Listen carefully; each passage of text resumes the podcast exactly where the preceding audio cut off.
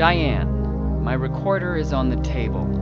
I'm unable to reach it at this time. I can only hope that I inadvertently pressed the voice activation button. I'm lying on the floor of my room. I've been shot. There's a great deal of pain and a fair amount of blood. Fortunately, I was wearing my bulletproof vest last night per Bureau regulations when working undercover. I remember folding the vest up, trying to chase down a wood tick. If you can imagine the impact on your chest if three bowling balls dropped from a height of about nine feet, you might begin to approximate the sensation. All things considered, being shot is not as bad as I thought it might be, as long as you can keep the fear from your mind. But I guess you could say that about most anything in life. It's not so bad as long as you keep the fear from your mind. At a time like this, curiously, you begin to think of the things you regret or the things you might miss. I would like, in general, to treat people with much more care and respect. I would like to climb a tall hill, not too tall, to sit in the cool grass, not too cool, and feel the sun on my face. I wish I could have cracked the Lindbergh kidnapping case. I would very much like to make love to a beautiful woman who I had genuine affection for. And of course, it goes without saying that I would like to visit Tibet. I wish they could get their country back and the Dalai Lama could return. Oh, I would like that very much. All in all, it's been a very interesting experience.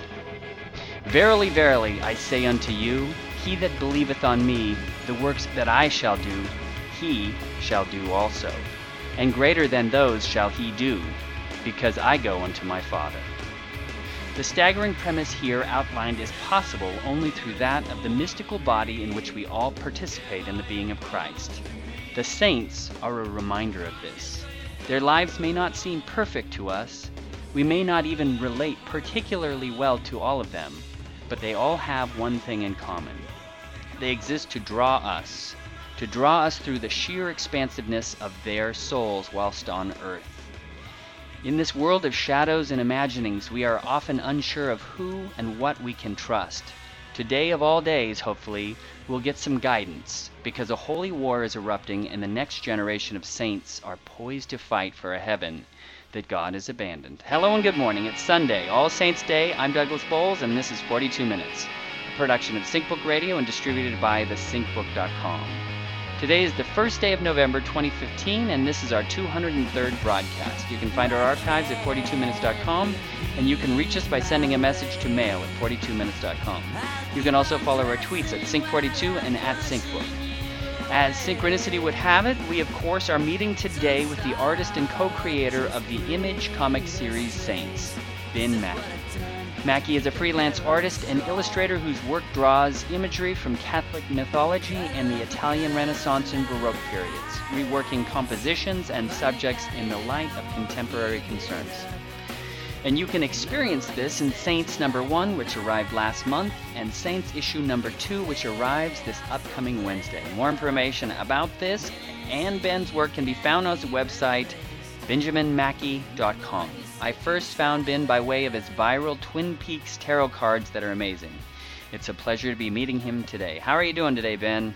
I'm doing very well. Happy Saints Day to you. Thanks for having me on the show. It's really funny that we're we're getting you on Saints Day. yeah, I, I when when you when you started reading the Saints book, I I just remembered that it was All Saints Day, and I was like, oh, this is this is very very perfect. It is. Um, but let's just talk about last night. So you dressed up as Jughead? Yes, yes. Uh, Forsyth Jughead Jones of Archie Comics fame. So are you an Archie's fan? I, I am. Yeah, yeah. I'm kind of a I'm kind of a, a newfound Archie fan. Um, I used to watch this like old cartoon show when I was a kid. Well, it's not super old, um, but it's called like Archie's Weird Mysteries, and that was my first ever exposure to the character. I think the show was made in like the early 2000s, but um, that was that's kind of what got me started into the world. And I have a friend who recently, she was she was kind of into the Archie scene, so she helped indoctr- indoctrinate me into the world of uh, Riverdale. Interesting. So I've got a friend also who's really into Archie's, and he thinks that maybe the universe is all in there, uh, but I don't have any sense of its scope. Do you know when it started and you know how long it went for? Oh, oh, the like the the Archie universe, The- or yeah, the original Archie's comic wasn't it? Is it from the the 50s or earlier or yeah. Um, let's see. It's it's pretty it's pretty old. It's one of like the three kind of big original comic books here. It started in 1939. Wow. Um, yeah, and so it's been it's been like kind of its its own thing alongside like Marvel and DC, and it's like kept going, you know, uh, this this whole time. It's, it's it's a really long standing tradition at this point, which is impressive. Yeah, yeah. But then when you do something like you end up creating an entire universe where yeah, where you can begin to do interesting things with the symbols, like symbolically speaking, because it's a complete universe, the characters themselves encode enough meaning and density that you can actually utilize them as symbolic pointers for, you know, anything in some respect. right. Yeah, yeah, Which is kind of what you're doing with your Twin Peaks tarot cards. yeah, yeah, and yeah, definitely. I'm it, like as as the series goes on, I'm realizing that I'm kind of establishing this this language um, within the cards. And you know, it's definitely drawing on like some of the, the a lot of the language that um, Rider Waite was working with, but it's kind of evolving into its own weird hybrid of you know the the realms of David Lynch and Twin Peaks and uh, like the Rider Waite cards. Well, David Lynch definitely has those potentially those esoteric underpinnings. So like there is Mhm. like deep structures that David Lynch is connecting to. But then Yeah. it's interesting when you organize it in like a a Rider Waite vocabulary because you Mhm. realize, oh my gosh, it's really all there. Yeah, yeah, it's yeah. During during the series, it's it's kind of been like very illuminating for like the Twin Peaks series itself because I'm starting to pick up on all these details that appear throughout the show that I guess like you you kind of notice on a surface level, but you didn't realize how deeply these like currents ran throughout the show throughout the show, and then how they kind of trickle into um, other films that he's made and other works that he's done. And that's that, that's something I find pretty interesting is the overlap between like, the world of Twin Peaks and how it seems to leak out into some of his like later films. Yeah. Uh, so, how, I mean, what inspired you, like, and what inspired you to start making these cards? W- And when did you do it? And then, do, what do you think it's, is it becoming something? So yeah, it originally started off last Christmas. Um, I was doing a at work. We were doing a white elephant uh, like gifting gifting party kind of thing. And the guy I got, I didn't I didn't know super well at the time because I just started working there. I just knew that he liked beer. and I knew that he liked Twin Peaks. So I was like, oh, I'll I'll do some sort of combination of the two. So I made these faux beer labels with Twin Peaks characters on them. So I did uh, like a Log Lady Lager, um, like a Red Room Ale, uh, a Laura Palmer, a Laura Palmer Porter, and then one of my friends made the comment that it looked kind of like tarot cards, and I was like, oh, that's a really that's a really cool idea.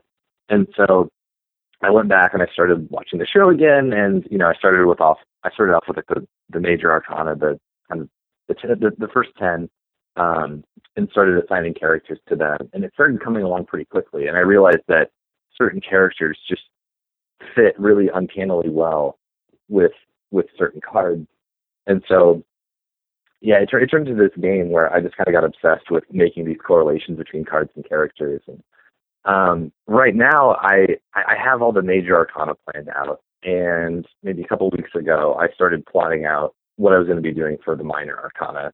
Because due to due to the popularity it's been getting on the internet, I feel I really want to complete the whole deck um, and give it the whole treatment. Yes, I, I so it's it's it's fascinating because I I've had a similar idea where I think you can make tarot super accessible to all right, so here's something funny.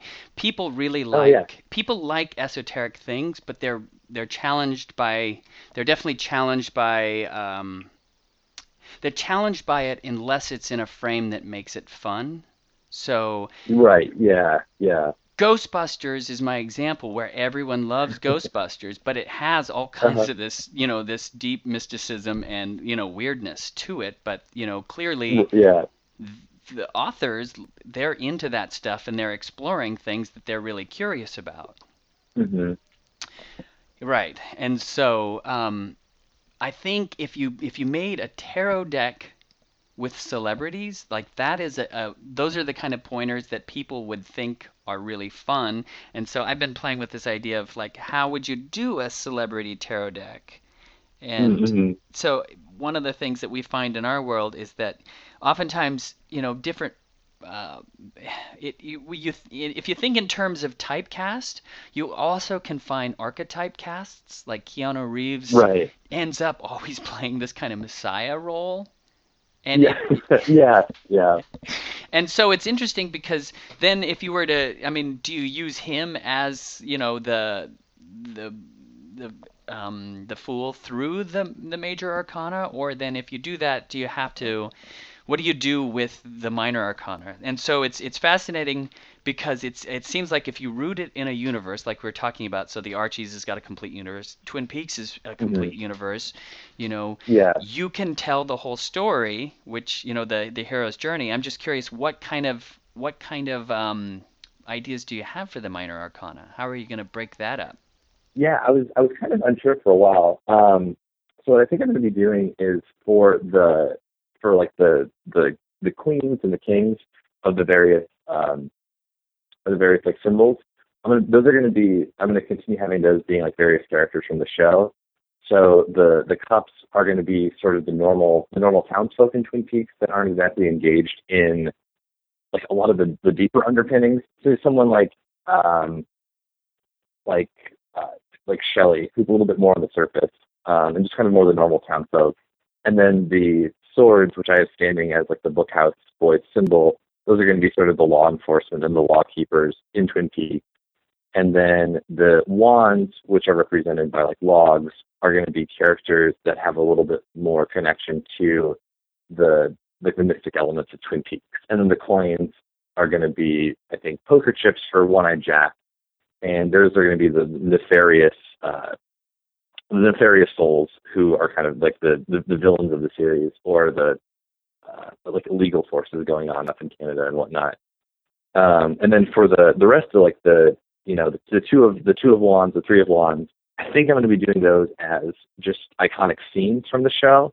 So you might see a repeat of characters, but engaged in certain scenes. Yeah, so there's a there's a, a deck called the Mythic Tarot, and what they do is they use uh, Greek gods as the, Mm, okay. the pointers, but they take Mhm.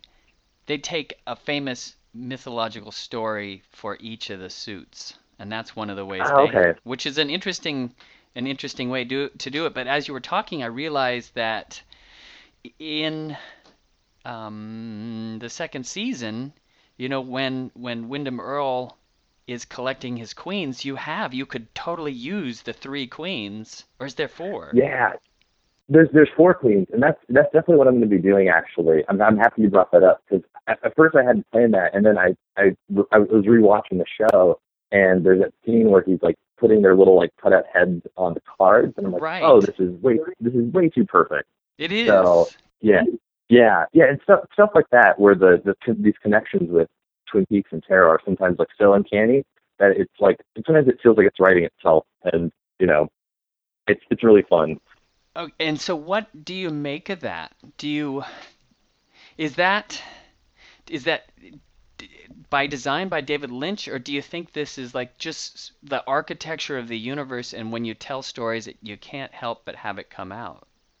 yeah, I I don't know. It's it's it's curious because sometimes I'm a little bit more of the oh, I think there are certain characters that David Lynch was purposely basing off of like tarot archetypes.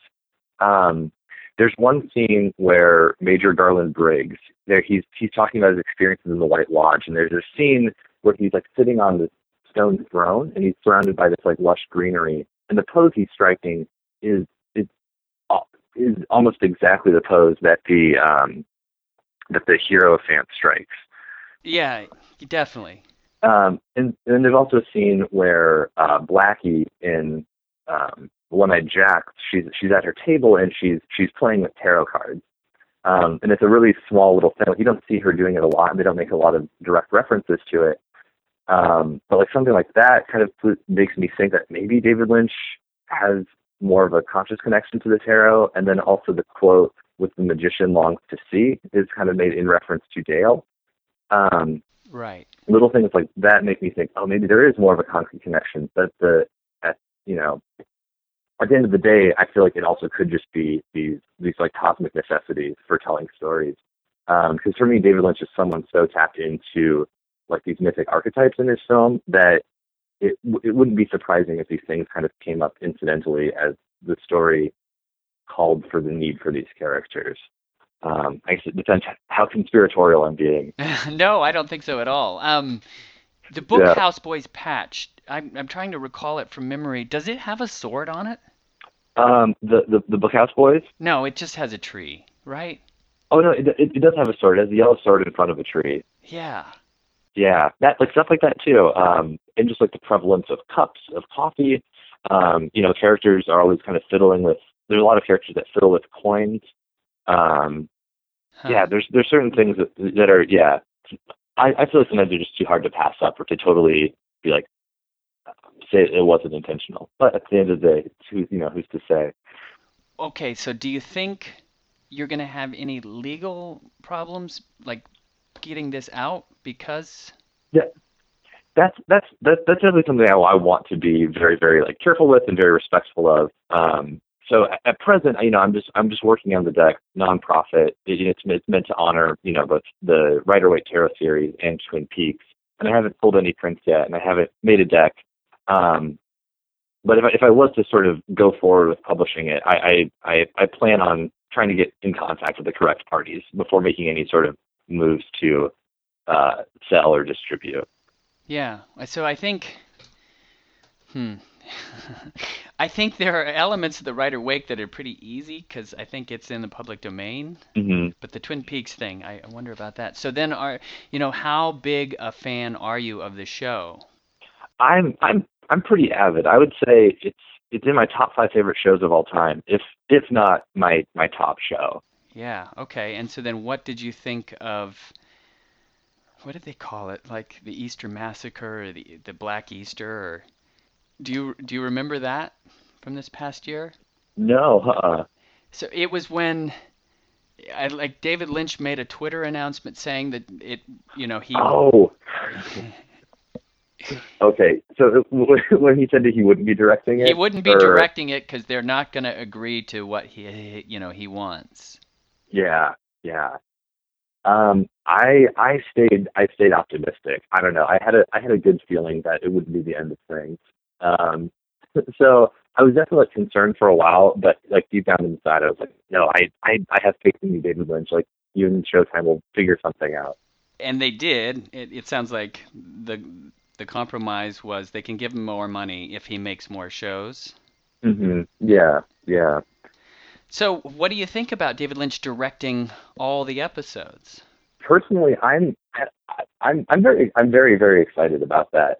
Since I mean he hasn't he hasn't directed anything in is it like ten years now? Because Inland Empire came out in 2005, I think. Oh, really? Um, oh, wait, there yeah, was so, so it's been... there was something I watched that was really scary though. Uh, that he filmed digitally. That was... Well, that that was Inland Empire. Okay. In 2000. Yeah, yeah, it was the long sweeping epic that was kind of this like hyper surrealist synthesis of everything he did, he's he's done so far. Um, but yeah, for, I mean, he's he's done a few things here and there. Uh, like he did, like I think a like a music video for some band. Um, yeah. But but he hasn't really. I feel like he hasn't he hasn't really. I, I haven't you know seen something like that. He's like uh, directorially helmed in a long time. And so, so I'm really curious to see David Lynch, like what what how he's like changed over the last ten years, or what stayed the same, or um, like what what routes he is now taking with his work. Um, so that, uh, just sort of like an artistic curiosity point. I'm very I'm very curious. Like even if the show ends up re- being really bad, I'm excited to see what David Lynch is doing now. You know, ten years out from his last big work. Yeah, but then so no matter what, this is going to be it'll it'll be some kind of marvel to reconnect with all these people after I know some some have died. You know, but mm-hmm. the the idea of a complete universe just checking back in it's weird because when you see him on Twitter, you realize how much time has really passed since the 90s. It's like, oh my gosh, these people are, you know, they're so much older now. So it Yeah, yeah. But I love Kyle MacLachlan and you know the trajectory trajectory that he's taken since then. So it should I mean he's such a hmm great character that I'm I'm really looking forward to it. Yeah, yeah, me too. And it's it's it's it's it's nice that Kyle, Kyle MacLachlan has kind of I feel like he's stayed in the public eye and he's very much retained. I don't know. He he just still seems like this sweet sweet sweet man. Um, and so it's so exciting that he's like coming back and I feel like yeah he'll he'll do he'll he'll do a fantastic job. Um, and it's it's it's exciting how well the return of the show fits in with the universe of the show. You know, talking about oh your your favorite gum will return in 25 years, and it's Right. been almost at 25 years. But that that sort of serendipity is is, is beautiful and mind blowing to me. That the re- Right. the return of the show it, it fits with the, the the show's canon, which I feel like that rarely happens, and you're going to get all these people who have authentically aged the amount of time it's been, which is yeah, which is it, it floors me that it, It's it, it right, out like unheard of. Like it's an experiment Yeah. in a long scale filmmaking. Mm-hmm. Yeah, eat your eat your heart out, boyhood. Right. Um, Exactly. So yeah, so like, like and, and that sort of thing too makes me really excited for it. Just like oh, like you know, nothing like this has ever really happened before. So it, it'll be so interesting to see all these yeah all these people coming back and you know wh- where they where they all are now. But these cards definitely have had kind of a viral life. Do you do you have a sense that maybe you've reached anyone, you know, connected to the show? Um, I, I haven't I haven't gotten a sense of that yet. Um, I like I you know I, I tweeted Kyle MacLachlan at one point with like a link to like one of the cards, and he favorited it. So like theoretically, if you've seen it, but I haven't gotten any sort of response from anyone very directly. So yeah, I guess I'm still I'm still I'm still waiting for um, something like that. Wait, it's really, I mean, it's great timing to have, you know, to start working on these now But yeah, yeah. because it's all on our brain. hmm Yeah, that's I mean that's definitely helped me kind of you know further like the fire under my feet is with with the with the series coming out. I'm like, oh, it'd be great to have all these done in time for the show, and it'll help me you know get, get excited too, um, and work through my Twin Peaks excitement. So how much work does goes into each card? The, the, the cards themselves don't take um, a, whole, a whole lot of time, like in the actual like, production of the card itself. It's it's a lot more like the prep like the preparatory planning stages, and then like translating that to the card. That takes a little bit more of the time. So you know, the actual production of like drawing the card and like coloring it maybe takes a couple hours. But if you add in the sort of all the planning uh, before beforehand, and you know the rewatching of episodes, you know maybe add on a couple hours to that per card. Maybe I don't know. It's the the preparatory work kind of all gets done at once, where I have everything kind of drawn out and just kind of moving around cards and yeah, but but not, but not not too long, which is which is nice. Do you have a favorite of the bunch so far? Um, I think my favorite so far is probably Death or the Devil. Oh, really? Huh. Yeah. I, I think Death is definitely really fun. So you have Mhm. you have Leland on the white horse, and then uh, I can't think of Laura's mother's name. ah, Sarah. Sarah, yeah, but then Laura's in the background in in the wrapped in plastic. Yeah, yeah. When I when I was when I was planning out the card, I had I had Leland on the horse and Sarah planned. And when I was I, when I was going back and like looking at the card and examining the elements, I realized there was a prostrate figure on the ground. I was like, oh great, I can I can get the whole family on there. Right. Um, and so that was like a macabre little kind of joke, um, which is something I'm also interested in is trying to to get that sense of reverence, but also a little bit of irreverency that the the, the show I feel it kind of has too, where it's like taken seriously, but there's also this uh, this this kind of humor pervasive throughout it. Yes, right. And so like like the Hierophant card has a UFO flowing fly, flying around above Major Briggs, hmm Yeah, you know, and and he's got the owls and then Ben Horne has got, you know, his sandwich, his brie sandwich that Mhm. Jerry brings back. yeah, yeah. This reminds me of Ginny and Jenny down by the lake. But he's got the one-eyed Jack's poker chip in his hand too. But then, so I think if I was gonna say, man, I really like. There's something about the Empress card that's really nice. You know, it feels, you know, like it feels like the Rider Waite. But then, you know, the elements of the show are there. You can see the the Packard mill in the background, and then you know in the bed, I think is her her disguise that she wears. Yeah, yeah. I'm I'm very I'm very happy you noticed that the little mustache and the glasses. Yeah, spoiler alert. Um, yeah. Oh yeah. right, but then I also really like what you've done with the lovers card, just because there's something. I don't know. It just it's it's it's fun. Uh, because how it plays with the Rider Waite, but then also, you know, to have uh, Frank and Leo as part of that, watching over the the lovers. Mm-hmm. And yeah, you have cocaine and football and coffee and yeah. Yeah, yeah. That's that's definitely one of the more like bombastic cards. I was like, I was like, oh, do I make these mountains of cocaine? I was like, yeah, I think, I think so. I think so. Yeah, but then also like strength you know, having, I mean, so it's like, how does that work out so perfect? Okay, so uh, I'm excited to see this series complete for sure, and I think you're going to make a million dollars personally. Cause I hope it all works um, out. But let's talk about you know what what's really happening in your life, and that was October 15th last month, and then this Wednesday. So tell us about Saints. What is what is Saints?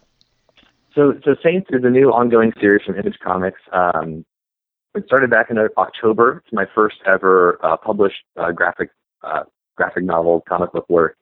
Um, it's set in the modern era, and it's about these these normal people that come to discover that they have the souls of reincarnated Catholic saints inside of them, and these these souls inside of them grant the people the the like saintly superpowers or miracle powers, and these powers are based on the symbols and martyrdoms of the saints that they have inside of them. So Saint Sebastian, for example, who was martyred in a hail of arrows, can now grow arrows out of his body um, and fire them like Hawkeye or Katniss.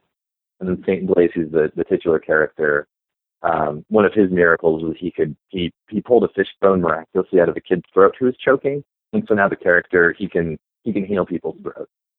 Um, and so this, these people that have come to discover they have these weird powers, and they're they're getting these dreams and these visions, or they're they're getting these these messages from somewhere and something that's telling them they are they're connected and that they need to come together and they need to start like figuring these things out.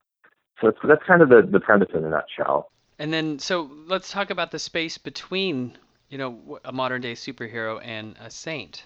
Do you think in some sense it's the same thing? I, I think I think in very very very very much so that they occupy very similar cultural space. Um, I the, the idea for these like super powered saints first came when I was studying abroad in Italy. I was studying art over there. Um, I was in Florence, and when you're over there, you're just struck by how prevalent these saints are and how iconic. And like when you see a Saint Sebastian, you 100% know it's Saint Sebastian. And you know he's always in these very epic poses. He's like writhing in agony of his martyrdom, much in the same way when you see a picture of Batman, you know 100% that it's Batman. And it, it's like, it's kind of, and Batman's like everywhere, Iron Man's everywhere.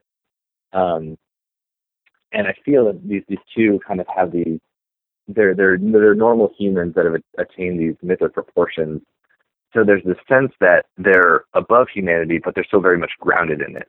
So I feel like that's how we, we, we connect so much with with both of them and why people connected with saints for so much of Western history and why today we, we connect with superheroes because they're they're us but the the the better, more golden version of us. Hmm. Right. And then so I did a lot of a lot of studying Joseph Campbell at, at a point in my life and it I mean he really made the point how important we need mythic structures to connect mm-hmm. to meaning and how our culture as the Enlightenment kind of destroyed our, our mythic connection to religion as the underlying structure, and how it seems like in the modern age, it's definitely you know film mythologies that are filling that void to connect us to meaning. Yeah, So it's it's really interesting to think of, you know, like Star Wars in terms of religion. Yeah, yeah, yeah. If if you look at Star Wars today and it's like fan following and it's how how, how powerful and all pervasive it is. It, it, it is, like you said, it's it's very much a religion unto itself. And, and but it's it's funny because what you're doing is you're playing with both of the genres. You know, like the the story mm-hmm. is the element with the importance, and it's just what is the nature of the story. So the saints are the superheroes, and they are. You know, what is what is it that your the story is is doing? You know, what is the the larger larger arc that you guys are going to tell with this? And you do have a partner. I think his name is. Sean Lewis. Yeah, yeah, Sean Sean Lewis. Yeah, yeah. Um, and he's he's a he's most known for for playwriting. Um, and we, we yeah we we conceptualize these stories together. Um, and, and sorry, so you're asking like what's like how what's the, the of the story? Yeah. Um, right now, without giving too much away, they're they're they're they're getting these messages that somewhere someone else is remartyring the saints, and they're they're trying to figure out whether or not that's supposed to be what's happening to them. I guess because they know they they come to know that they're saints, and they know that saints are uh, the, the nature of them is that they they die, um, and they they die in the name of their religion, and they die for sort of sacrifices for humanity or what have you. Um, yeah, I guess I guess it's a little hard because I guess to speak on like some of the more overarching things would to be like giving away plot points. Um, so yeah, I guess maybe Sure. I, I don't want any spoilers. It looks it looks fun, yeah. and I think listeners should check yeah. it out. Yeah. And they can get it uh, at any comic book store, or do you have to special order? What, what, how, how can we get our hands on this? It, it's possible that a comic store might be carrying it, um, but comic stores are such that they they'll, they they have to like they have to pick which which comic books they want to get. Uh-huh. Um, and so potentially, if the comic book owners, if they have a certain, if they like a certain kind of books, or they they know their readership is such, they might not have ordered the book. But it's one of those things where, oh, if you were interested, you could go to your comic book store and they could either special order it or get an order in for the store. Um, it's also avail- available on online, like retailers. So through Comixology or through uh, Image Comics website directly, you can get it too.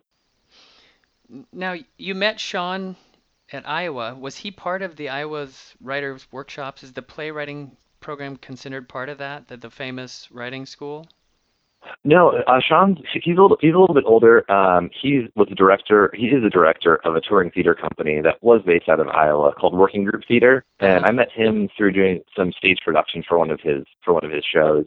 I was doing some illustrations that were to be projected on the wall, ah. and we while while working on the while like on set working on stuff, we started geeking out about comics. He grew up with comics, but he had recently kind of fallen away from them from them, but was kind of getting back into them and we we started we started adapting one of his short plays that had never been produced into like a kind of shorter graphic novel, kind of a one shot idea. But then I started I started talking about this idea for superhero saints. Um, and we just started jamming on that really hard and that became you know we, we still had like a couple meetings where we'd be talking about the the other the other graphic novel but we ended up always talking more about saints and so eventually we just shifted our focus over to that and invested all of our efforts in that. Now, so I think I heard that he went to Catholic school. Do you also have yes. that upbringing too? Uh, no, my, my my dad was Catholic and my mom was Lutheran, and my my dad he he went to Catholic school, but when he he met my mom, they I was so I was essentially I was I was raised Lutheran, okay. um, and I kind of I I kind of fell away from the religion in high school, and then in college, I was taking a bunch of art history classes, and I fell oh, very yeah. much like back into the world of Catholic mythology and Catholic history and religious history in general of like the Western world. Right. Yeah, that's our cultural her- heritage. If you do any Western art, Western music, it's it's you know on some level Catholic art, Catholic music. yeah, yeah, and there's you know you get you get these um, these trickle in from other societies and cultures, but but mostly it's it's very much this like very Catholicized history, which is which is interesting. Um, so yeah, I kind of have like an original grounding in in, in Lutheranism, um, and then a later fascination with with Catholicism. So I kind of went the reverse route. I switched from Lutheranism to Catholicism. Um, but but yeah, so I guess I guess that's my personal experience, and you know, over I'm over the last few years, I've just gotten more and more interested in like apocryphal literature and some of the more esoteric branches of Christianity and Catholicism, and like the really really early iterations of Christianity when it was first being popularized and brought into the world on, on like on a larger scale level. All right. So the the other stream that we really haven't talked about is is the esoteric. I mean, it, clearly yeah. you must have some of, of these different um, occult stuff that you've been drawn to. Also, like that, like uh, the tarot cards and that kind of stuff. You know, what is, what is your background there? What what has interest you? Um, I think I think for me it's the the interest in the esoteric um, philosophy and mysticism kind of came it, it came alongside of um, like delving into like Western Western art history. Um, but it didn't start off at first, but kind of as you as you plumb back deeper and deeper into the history of Catholicism and Christianity, you start to get into like Gnostics and um, Christian mystics.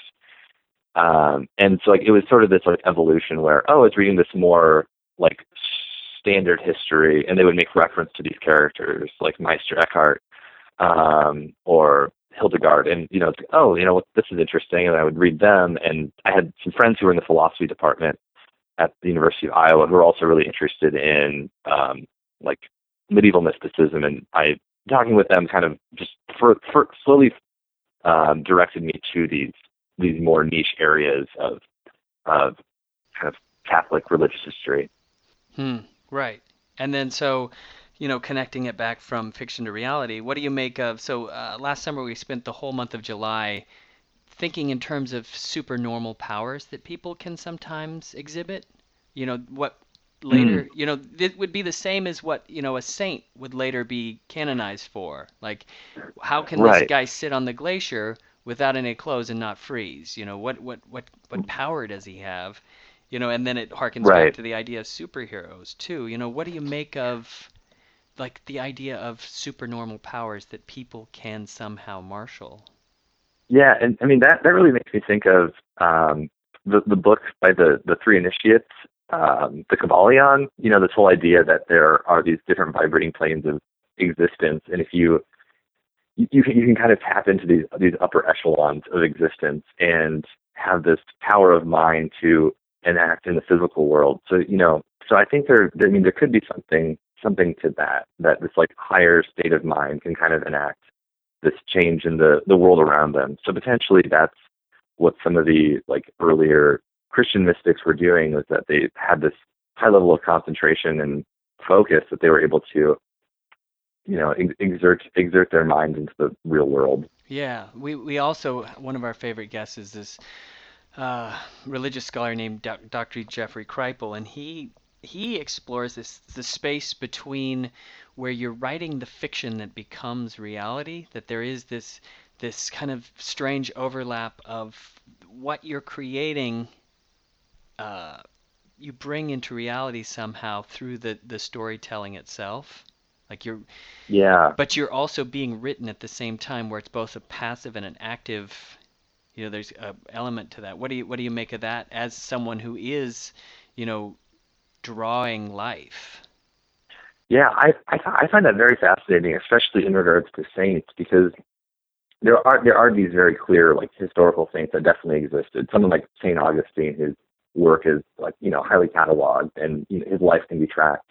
Um, then you get these other saints who a, a lot of them like didn't exist. Like you know, there's there's some doubts. There's a lot of doubt that people like Saint Sebastian or Saint Lucy actually existed as real people that they're more of an amalgam of these like historical figures, or they're kind of these heroic or legendary saints that were created as a means of creating a good example to live by, um, or synthesizing the best parts of these various Christian martyrs and kind of turning them into the the kind of the, the idea of like the perfect saint um, that better work as an example for people to live their lives by and better to like intercede on their behalf. So I think there's there's some of that at work where um, these authors would kind of write these perfected saints into existence, but over time they developed this kind of weirdly legendary but also real status where they've become so present that they've become very very real in, in people's lives. And even if they weren't even if this person didn't actually exist or they were like you know 13 people that existed turned into one saint they have taken on this importance in this meeting to the people in, in their lives that for all intents and purposes they they did exist or they kind of don't care if they existed. Um and they're just as powerful if not more powerful because they aren't grounded in reality. No i, I agree. I mean as someone who finds story you know the primacy the primacy of the story you you realize that on some level batman or jesus or harry potter it's it's how they connect people to meaning that is important. Mm-hmm. Yeah, yeah. Um, I mean, you know, that's that's something too that about that that makes me love Twin Peaks so much is that there there is just this like deep, profound connection with that entire universe that kind of that kind of transcends what a lot of normal TV TV shows do for me. That there's just this I would say I would say almost like spiritual connection to the TV show that I feel. Um, and you know, all of David Lynch's works in general too. I feel, I feel like watching them as a whole and watching them as an entire body, there's something incredibly powerful about it. Well, that was 42 minutes. Thank you for sharing it with us. Oh, oh, well, okay, that went fast. It, it sometimes does. You've been listening to Ben Mackey on SyncBook Radio, a production of thesyncbook.com.